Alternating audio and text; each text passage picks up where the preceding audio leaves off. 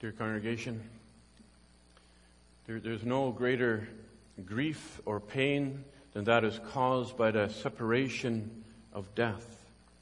And especially when that comes suddenly or unexpectedly. And it seems to cut even deeper when it, when it appears to be a senseless death, such as a life taken away caused by someone drinking and driving or by someone being murdered. It's, it's as if they've been robbed of life. And in a way, you can feel the deep grief of the disciples as we saw this morning as well. When even Mary saw her own son there being crucified on the cross, the disciples saw their, their Lord and Master nailed to the cross uh, for no apparent reason. And what even adds to all that is when they are falsely accused. Jesus falsely accused, falsely convicted and condemned to death. He faced that greatest insult, that betrayal of even a, a closest friend. You may ask why? How can these things happen? But we see them happen in our own country. As elderly people are being offered medically assisted suicide, senseless taking of lives. But they justify it by saying that they have no more purpose. Abortion also is that senseless taking of, of human life. But they try to justify it by saying the child's not alive yet or the child has no purpose and, and no say in the decision. So who decides? Who decides when life is worth living? And who decides whose life will end? And how do we make sense of those things?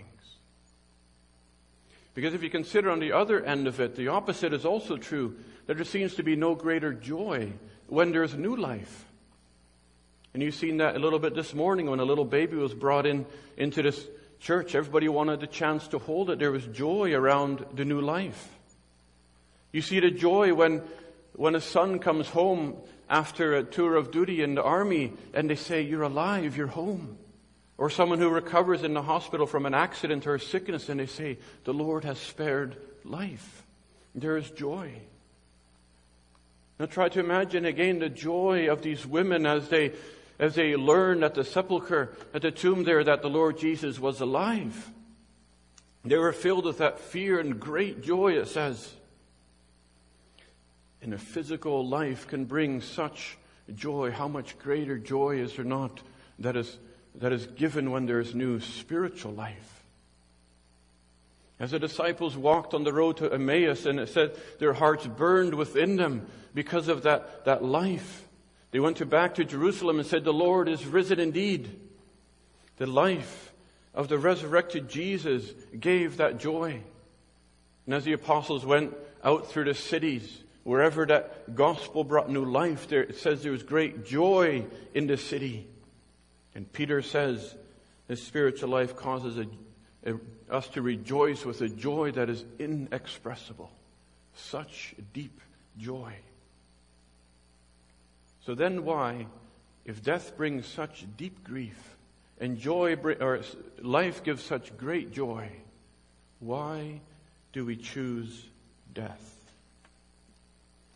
Let's think about these things as we consider the sixth commandment and our theme then is simply, You shall not murder. You shall not murder.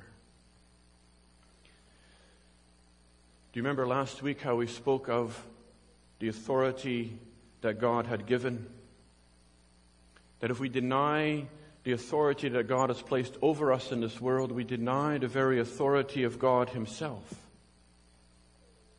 And we can see a little bit of this in the downward spiral of the nation of Israel when in the last verse of the book of Judges, it, it says there that there was, in those days, there was no king in Israel, and everyone did what was right in their own eyes. It was as if there was no ultimate authority over them. Everyone did what was right in their own eyes. And that was seen already in the days of Noah and, and why God destroyed the world at that time because of its wickedness.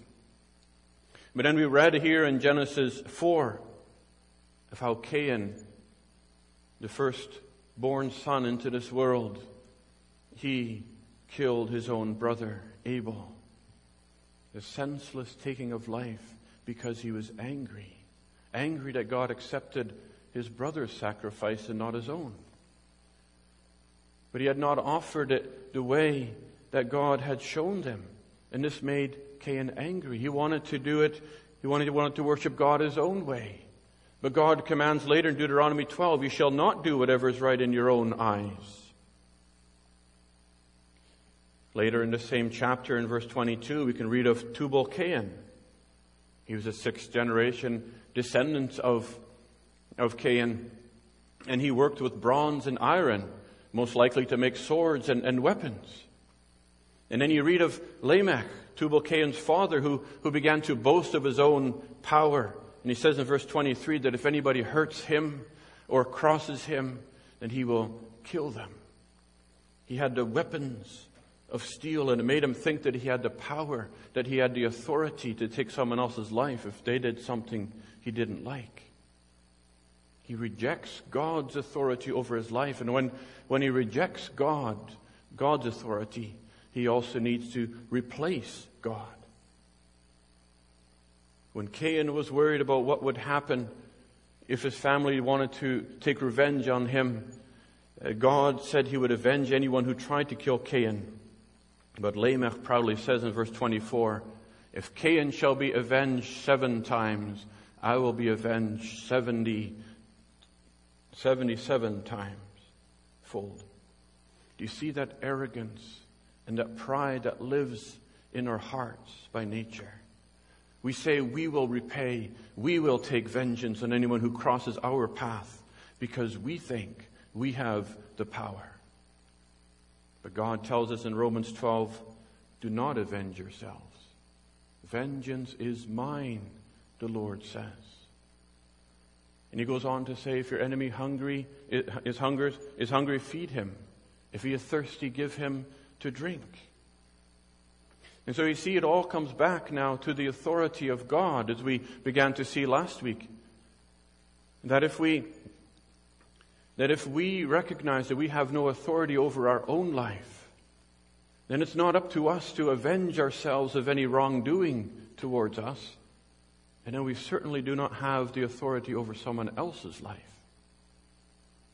Remember, children, honor your father and your mother, and we're called to honor our neighbor's life.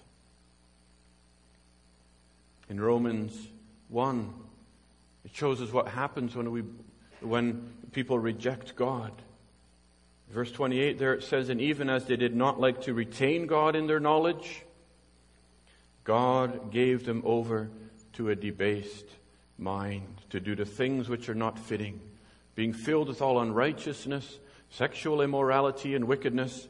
And then here begins a whole list relating to murder, maliciousness, envy, murder, strife, deceit, uh, gossiping, backbiters, haters, violent, and disobedient to parents.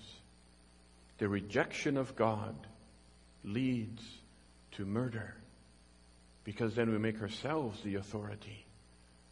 And that's the ultimate problem in our own heart. We want to be God in the throne of our own heart. And that is why there is murder. That is why we murder. That's why there's hatred in our hearts, first against God and against others. And that began in paradise with Adam and Eve. And the effects were soon seen when Cain killed his brother. They disobeyed God's authority when, and, and God said, the day you disobey, you will die. Now God commands us, you shall not murder. And in its basic form, it means you shall not take anyone else's life. We don't have the authority to determine when someone lives or dies. But God's definition of murder is, is more than just a physical taking of life, and we saw that in the Catechism in question 105. It said that we must not, neither in thoughts or words or gestures, much less in deeds, dishonor, hate, wound, or kill my neighbor.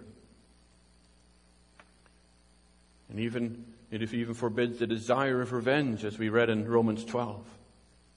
God has put into place the, the authority of the government to take care of, of preventing and punishing murder.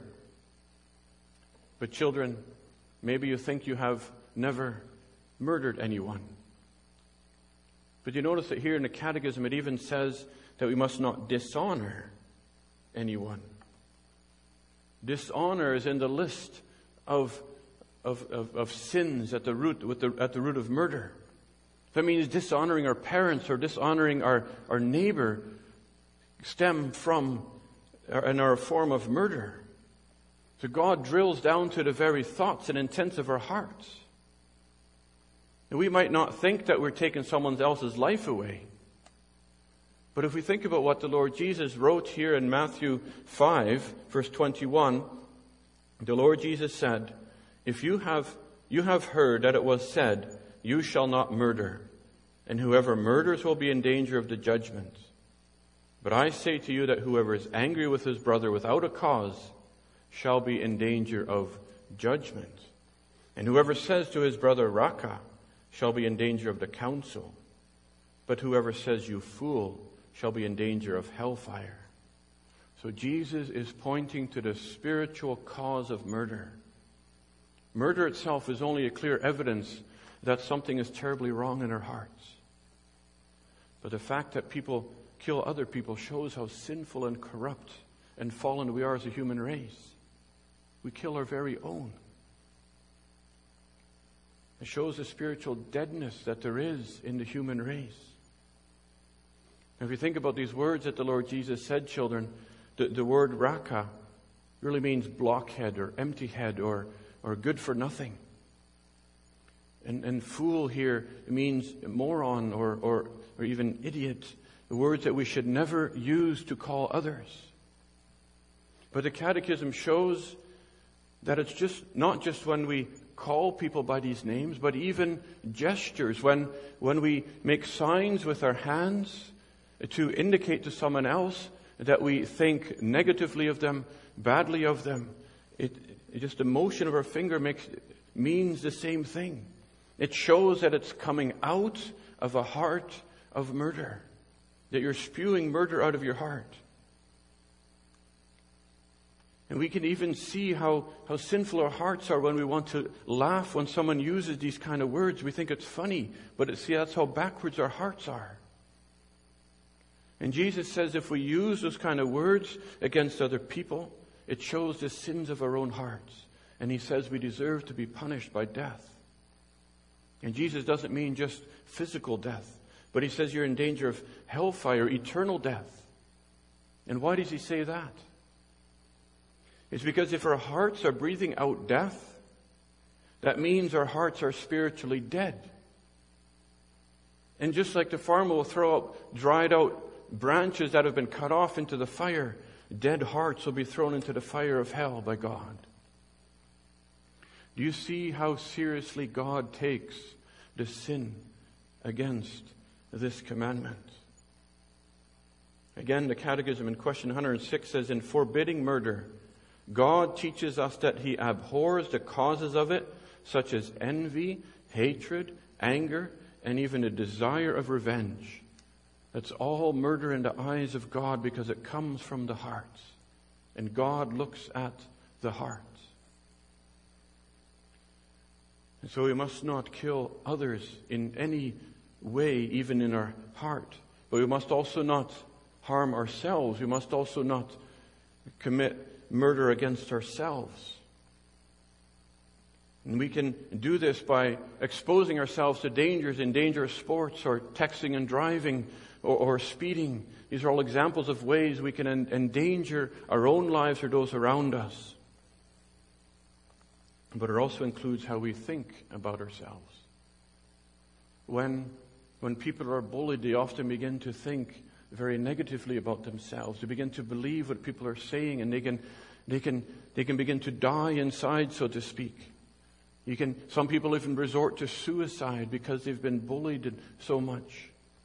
You can see how, what effect this has on ourselves. And so we must, we must not let ourselves be pulled down into these negative thoughts about ourselves that we are not worth anything. And so we can see how murder is, is trying to take control of someone else's life or of even of your own life. It's taking God's authority and trying to take that into your own hands. And that's why it's so important, children, to see where we have come from. We've been created in the image of God. In Genesis 2, verse 26, we read, Then God said, Let us make man in our image, according to our likeness. In verse 27, so God created man in his own image. In the image of God created he him, male and female, he created them.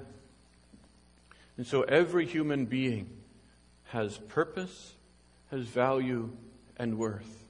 Every boy and every girl has value and worth because God has created you who you are and how you are, both male and female. And you do not need to try to change that because if you try to change who you are, you are also trying to kill the body God has given you to make a new self. And that is, that's, that also is a form of murder. And that will not work because you cannot give yourself life in any way. And so all human life must be honored with a ton of respect, as we considered last week. It must be valued more than all the gold in this world, because you are made in the image of an eternal God. You are created to bear God's image in this world. And when we think of the theory, theory of evolution that says, says we have come into existence just by random chance, and it, it says we have no more purpose than the dirt that we step on. They claim that we have no existence after this life. And so many people believe this theory and this lie. And it's not a wonder then that this world is so full of despair and darkness because there is no hope, there is no future. And it's no wonder that they say, live it up now because there's nothing after this. It'll be all gone tomorrow. And this is why we can see also that it leads to murder when money is given more value than life. In Canada, in the year 2020, 743 people were killed in homicides. In the U.S., that number is far greater. There's a greater population, 21,500. They say that's up 30% from the year before. 21,000 people murdered. But in Canada, about 750. Euthanasia, that they're pushing on the elderly because someone decided that the elderly people and the sick have passed their prime of life and now have no more value, no more worth in the society. They're not able to contribute to society anymore, so they say, why not move them away? How many people were killed in 2020 by euthanasia? 750 were murdered by homicides. 7,500 by euthanasia, tenfold. What does this show us about the, how we value the life of our elderly? Do criminals have more value in life, for life, than those who killed their own parents or allow them to do so. But then we consider abortion, how, how rampant that is in killing, the senseless killing of infants unborn, only because they are not seen as to have value in the eyes of the parents. They think they have the power and the authority to bring life into this world or to snuff it out before it comes into this world. There's a tenfold increase from homicide to euthanasia, and there's a tenfold increase from euthanasia to abortion. 75,000 aborted in the year 2020. It does not include uh, abortion pills and such. And that is why there's also between 4,000 and 4,500 people who commit suicide every year in Canada. We live in such an unstable world, they cannot find purpose or meaning for their life. Your purpose, your worth, your value is not determined by how you think or feel or how others think about you. But your value and worth is found in God alone. There's such an increase in depression and anxiety and loneliness in our world, especially in the last couple of years.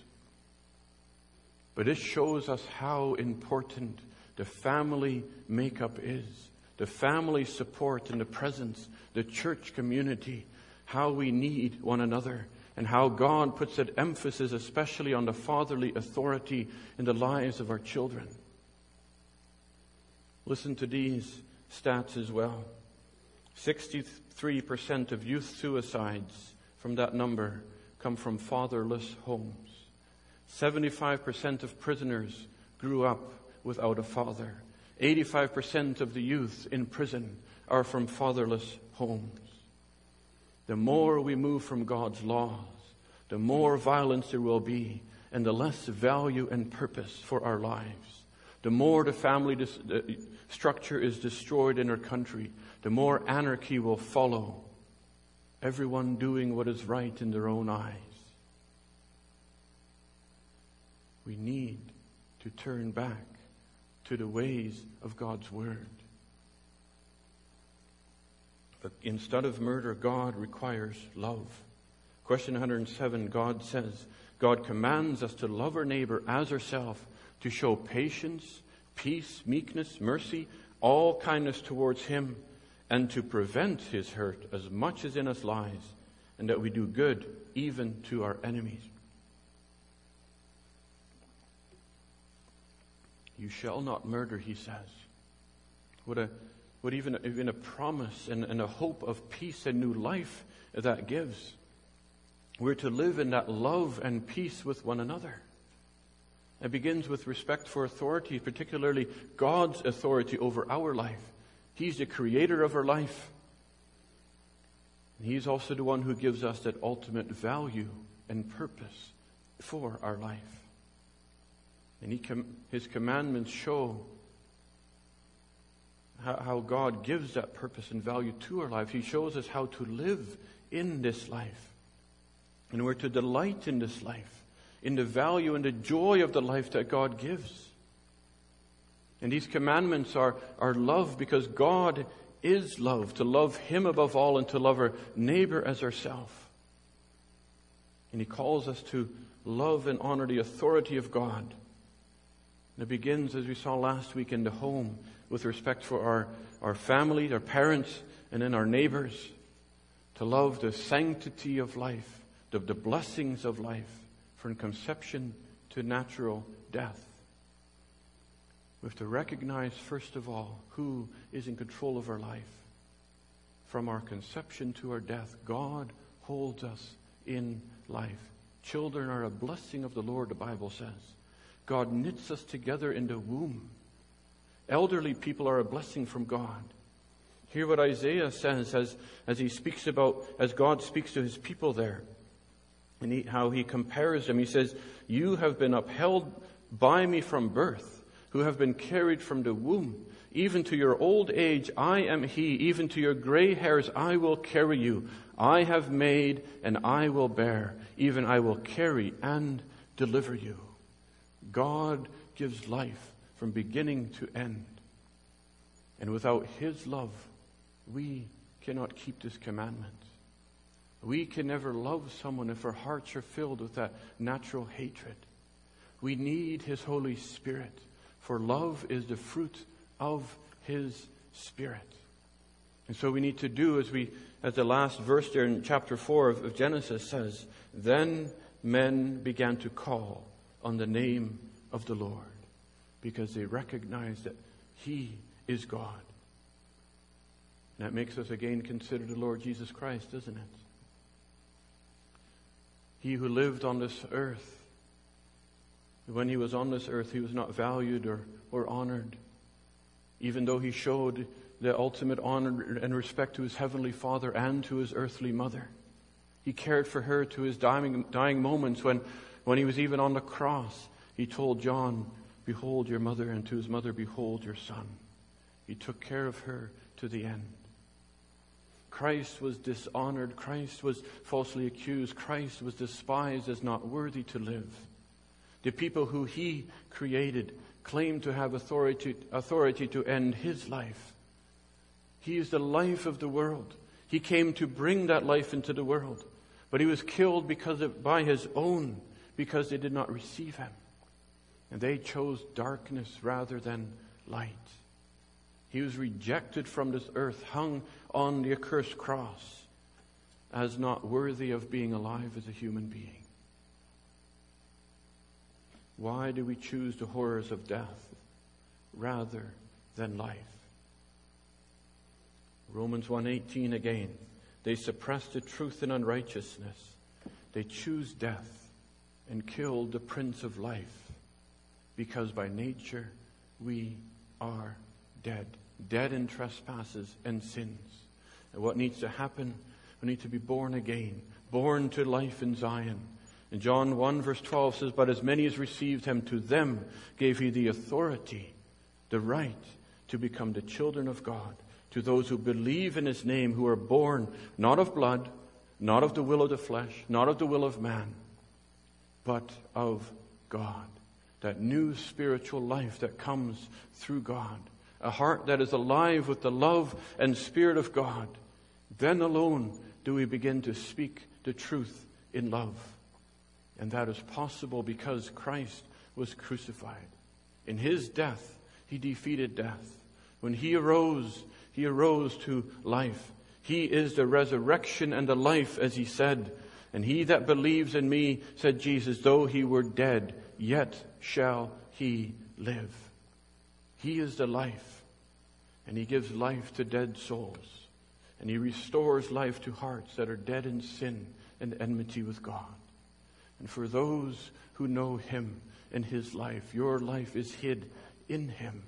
Born not only once in this world, but also by His Spirit to be alive forevermore. And in Him is all our hope and all our value and all our purpose for now and for eternity. For to Him be all the glory. Amen.